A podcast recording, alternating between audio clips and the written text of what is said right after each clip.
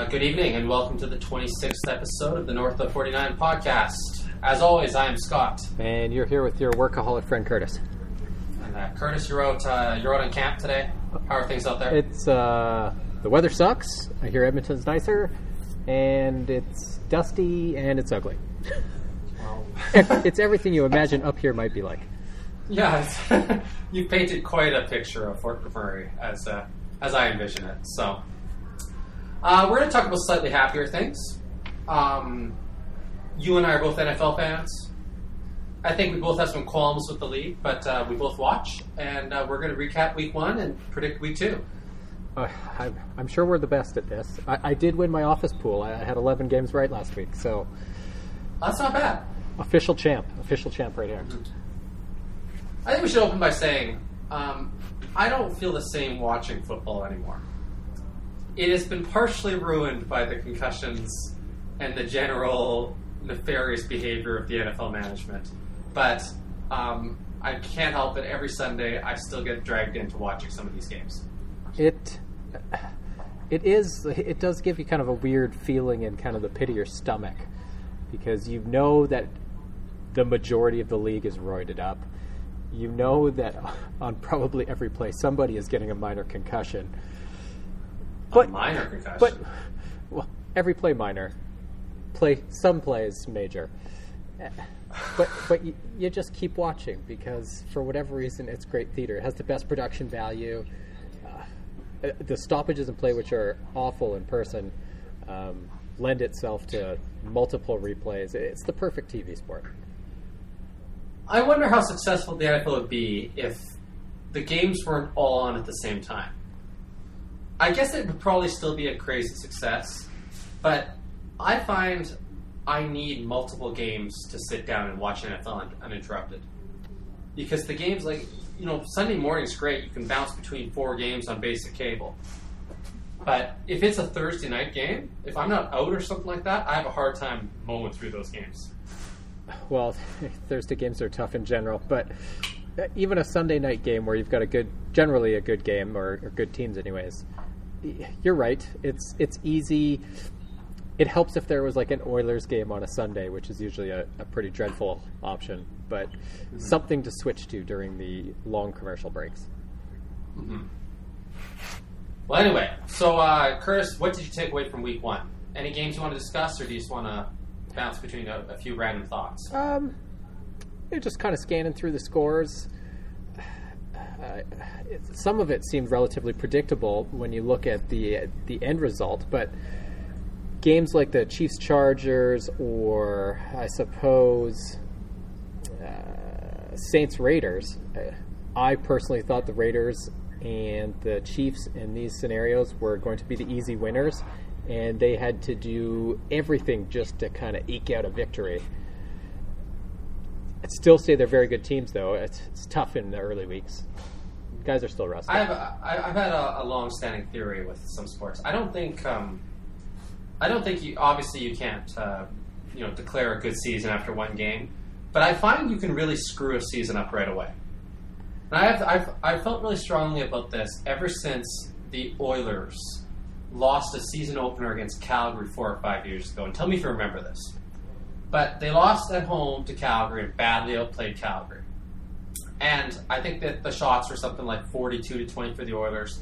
The fans were nuts, and the Oilers choked. And it was the goalie was uh, Scrivens, and Scrivens killed them, and they lost the first game. And then the Oilers had a bunch of difficult games after that.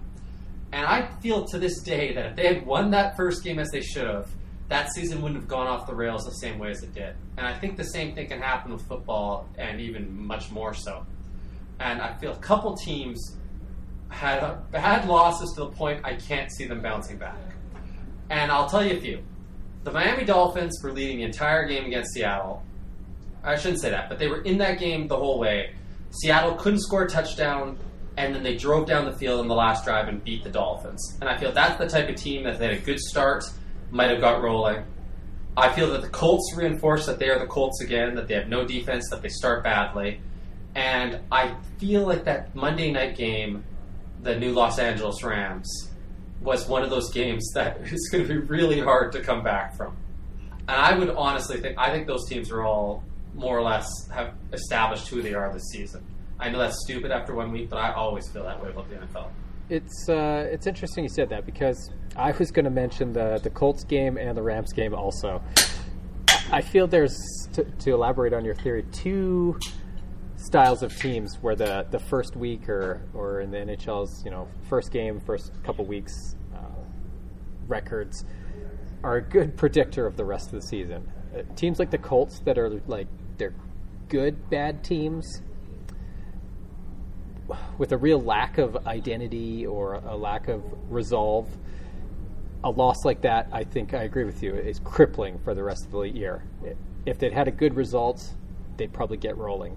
Teams like the Rams that you know are bad, losing to another bad team that badly, yeah, there's But there's no coming back from that. That that really sets it- the tone. It's once you establish you're the same type of flawed team that you were the year before. And I mean, we could go further with this. Like the New Orleans Saints are a great example. Yep. They lose 35 34. Their quarterback throws for over 400 yards. I just looked it up. Drew Brees had 423 yards throw, uh, passing and four touchdowns. And they found a way to blow a gigantic lead at home, just like they always do. The Browns got blown out just as they always do. The Bills lost a low scoring game where they couldn't do anything on offense, just as they always do. The Falcons blew a game, a high scoring game, just as they always do. And the Cowboys lost in heartbreaking fashion, just as they always do. And I feel that games like that, where you just sort of you reinforce the same storylines about your team, are really damaging losses. It, You're allowed to lose week one. It happens. I mean, half the teams have to, but it's really hard when the same flaws come to the surface once again. Isn't it amazing that in a, in a league where parity has been touted for the probably the better part of a decade, that the majority of the teams have an established identity that they seem to not be able to break themselves out of. So uh, I know we kind of talked about it a little bit on, on the weekend, but teams like the Broncos, the Packers, the Steelers, the uh, Patriots, uh, to a certain extent nowadays, the Cardinals, yeah, they're almost playoff locks every, every year. And that, that that is their identity. It helps, of course, that generally quarterback play leads leads the day for them. But still, uh, you, you've got other teams like uh, the Colts and uh, the Bears and like that. That Saints, they've got good quarterbacks. Maybe not in the same echelon, but perfectly good quarterbacks. But they are consistently bad and they can't they can't break that mold. I, I, there's obviously like the obvious, uh, you know, the Browns. They're always bad, bad, but that that's a little different.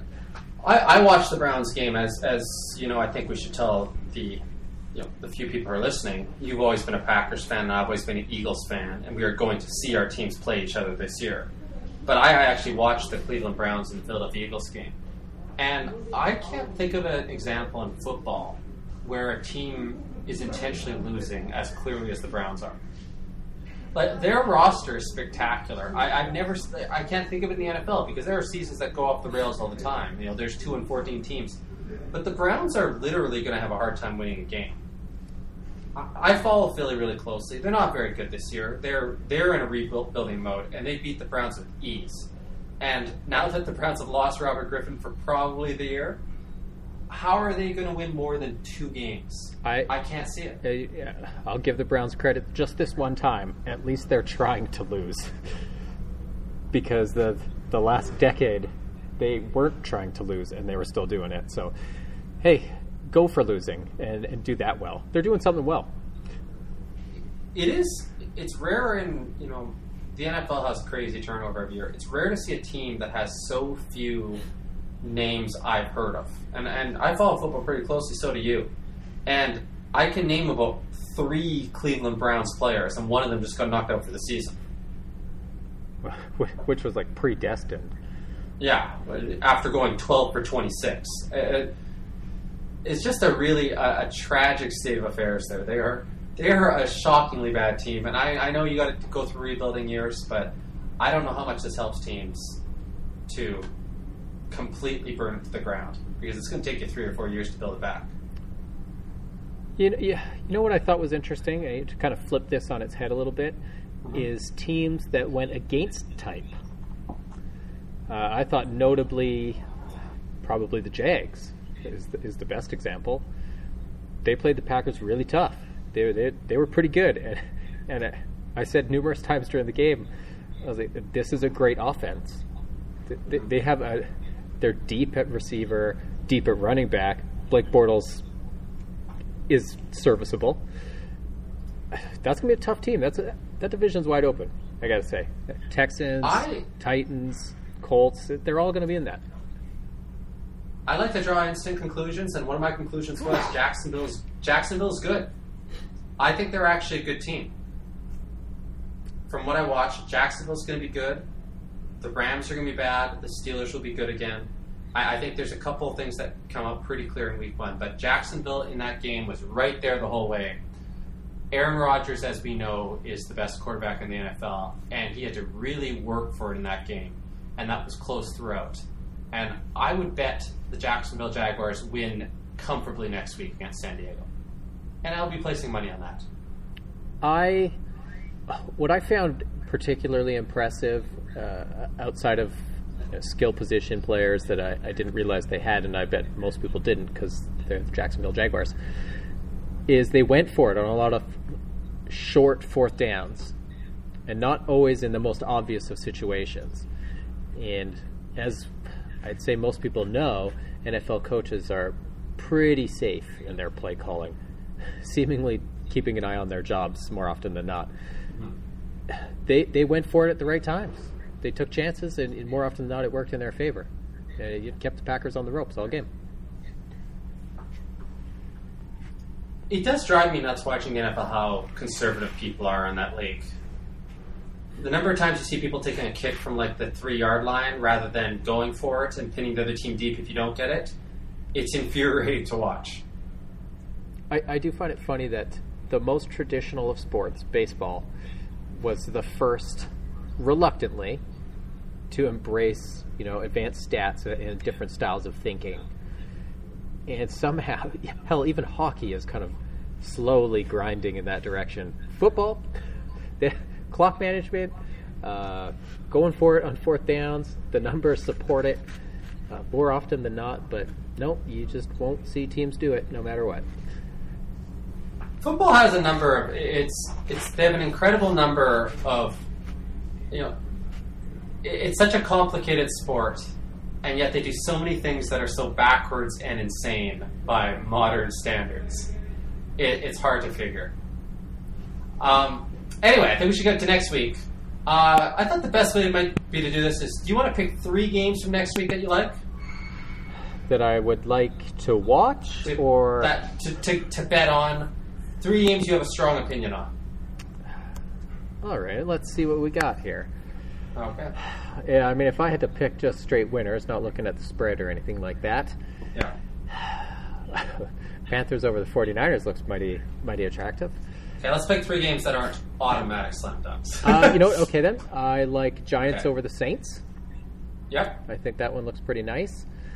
Uh, what else? Ooh, Bucks Cards is kind of a good one, but I probably like the Cards. Second game in a row at home, lost last week. The team's too good. And that's one of those. That's one of those potential season-ending losses. If you go 0-2 with two home games, I agree. There, that you should win. That's that's sort of it. I agree. And you know what? I like the Raiders at home over the Falcons. Okay. I think the Raiders Ah. are, are a legitimately good football team, which is fun. Okay. Those are pretty interesting picks. And I will go. I like the Jets over the Bills on Thursday night. Because I watched a fair bit of that Jets game too. They are not bad, and the Bills might actually be bad. Jets look pretty good. I agree. Yeah, yeah. I like the Jaguars over the Chargers. Oh, I'm gonna ride this Jaguars thing. I feel like that's a strong I feel like them. that's a gimme, Scott. You, you gotta go again. I think the Jaguars are the Jaguars are probably an underdog. Oh, I sure as hell hope not. Otherwise, if they are, I'm taking that every day of the week. I'm looking this up right now. This is riveting podcasting here, but uh, San Diego is a three-point favorite in that game, Curtis. Okay, so if I just sign my paycheck over to you, Can you put my Yeah. bet through? We on can your, do it. on your we Bodog can account? absolutely bet that. Let's let's let's hammer that bet. Anyway, I feel really strongly about that, and uh, I think the Chicago Bears beat my Philadelphia Eagles, who people will be a little too high on, and uh, are not very good. They have nobody in the skill positions on offense, and so I hate to say it, but I would pick the Bears in that game. I picked that in the office pool, and I don't intend on losing, so I agree. All right. All right. Anyway, uh, we thought we'd bounce between sports today. Um, Curtis, have you watched any World Cup of hockey preseason stuff? Some pre-tournament action. Uh, I have Yeah. not sat down to watch it because I don't care enough, but uh, you know I have seen it in the background, you know, as background noise or, or at the gym or whatever. So I've probably seen more than than I had originally intended to. How about you? All right. Well, um, I haven't either, but I have a couple comments on this tournament all the same. so it doesn't make for great podcasting when neither of us has watched an event. But uh, the one thing I wanted to say about this is this North America thing is interesting to me. Huh? I've always wondered, not that I liked the idea that there's a team North America, but this indirectly could answer a question we've always asked about hockey. And I know when like the Olympics happen, when a major tournament happens, I would say, what would happen if a Canada B or C team entered this tournament? And I think we're finally going to get the answer. Because this team is essentially a Canada B team, right? Maybe a youth all stars. They most of these guys would be on Team Canada. I know there's a bunch of Americans there too. But we're going to find out how that team matches up against legitimate teams like the Czech Republic. And I think they'll win. Yeah, they're uh, something of a, a future team Canada, if you want to look Yeah. at it that way. I, they've been good in pre-tournament action. Uh, again, what that really means, who knows? But I, I, I've even kind of found myself slightly gravitating to Team Europe. Uh, I just tonight, I think Draisaitl had a hat trick, and in uh, in, in an Olympic type format, Germany wouldn't be in the tournament, so you'd never see him play if anything, it's a good test for some of these younger Oilers players to to play against some top quality competition and with quality competition or players. It is always really weird seeing Oilers players in a winning situation like this. It's Like- it's uneasy and uncomfortable. It's like uh, watching them after they've been traded, essentially. Yeah, it's like watching Taylor Hall at the world or the World Championships every year, putting up big points and lifting trophies was always a it was a strange experience after everything else we knew about Taylor Hall. But um, do we have any predictions on how this tournament's going to go? Uh, no, I I watched a little bit of the uh, what some of the experts think. Uh, they seem to think Sweden will go through, uh, possibly to the final against Canada. I know that they've been getting shelled in pre-tournament action, so I don't know how likely that is. But ah, I don't know. It'd probably be like Canada, Russia, or something like that. I don't know how the playoff format works, admittedly. I'm looking it up right now, and there's semifinals and a best of three final. I'm going to predict right now Canada will still win this tournament because they have the best team. But I think it's going to be something really weird like Canada and North America in the final. That would be, as much as I'd like to see Canada USA because they seem to even hate each other in pre-tournament action. Canada North America would be fun. I'd, I'd be intrigued by that. And you know what? I, I love the best of three final. Putting that out there. I like the best of three final too. I, I feel like you have a better chance of seeing who is the better team, even though Sure. three games isn't that different. Wouldn't this tournament just be better though if they took the six best countries and played a round robin and a best of three final? Uh, as a matter of fact, yes, it would. yes, Yeah, it would. I, I just like, you know, we always have we always complain about this that there aren't enough tournaments where um, the, the major powers play each other, and the same problem's happening here. So, in Group A we have Canada, Czech Republic, Team Europe, and Team USA, and in Group B we have Finland, North America, Russia, and Sweden. So it's probable once again Canada and Russia will not play a meaningful hockey game until next Olympics, if they're even at the next Olympics. And you, if you were to change this tournament to Canada, USA, Finland, Czech Republic, Russia, and Sweden. Yeah, you just and take out everybody the played gimmick everybody teams, once. Take out the gimmick teams because that's what they are. I mean, you could even have you know a play-in for, you know, if you want to have a, a play-in tournament to decide who's going to you know make it of the Czech Republic, Slovakia, Germany, and all those countries. Fine, but play a round robin. Everybody plays five games. The games would be intense. Everybody would you know the best of the best would be there, and then have the one final. And it's simple. Everybody gets five games. Everybody plays everybody. People would be watching that because it'd be the elite teams, and really, there's only six elite teams. You could talk yourself into, you know, Switzerland maybe and teams like that. And we'd finally get to see that Canada Russia once every couple of years that has been missing. And that's what drives me nuts about international hockey. We're still not getting that with this tournament. We're getting Team North America versus Team Finland and random gimmicky teams that don't make sense. Yeah, the, the, the weird thing about uh, the format of these international tournaments is that by allowing or, or, indirectly allowing Canada and Russia to not be able to play very often, it's actually built up the Canada USA rivalry to the point where it, it's better. It, it's a bigger rivalry. They always seem to meet for whatever reason. And I, I suppose you could argue that's better for hockey. Uh, I've always been of the opinion that you wouldn't want Americans to become big hockey fans because there's just more of them and they'd be better than us eventually. But I, I agree. I, I, would like to see some Canada Russia. It, it, always plays pretty well in the World Juniors when it happens. Mm-hmm.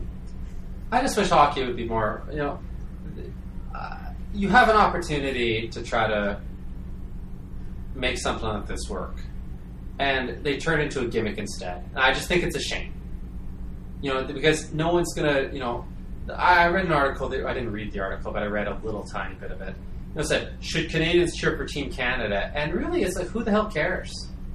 It's just, a, it's a gimmick that doesn't have any relevance. I care about, you know, like, I, I want to see the best of the best, and I want to see Canada, Russia, and I want to see Canada, Sweden and see how these teams actually match up. I don't want to see some gimmicky stuff with a bunch of under 23s playing. It, it doesn't matter. It's just a glorified exhibition that way. You know, no one's going to try to defend the, you know, the North America logo. There's going to be no inquests into Team North America sucking. No one really cares. Yeah, that's, and you've removed what matters about international sports. Yeah, the, the tournament, it's, it's not really an international competition. It's just an NHL marketing ploy.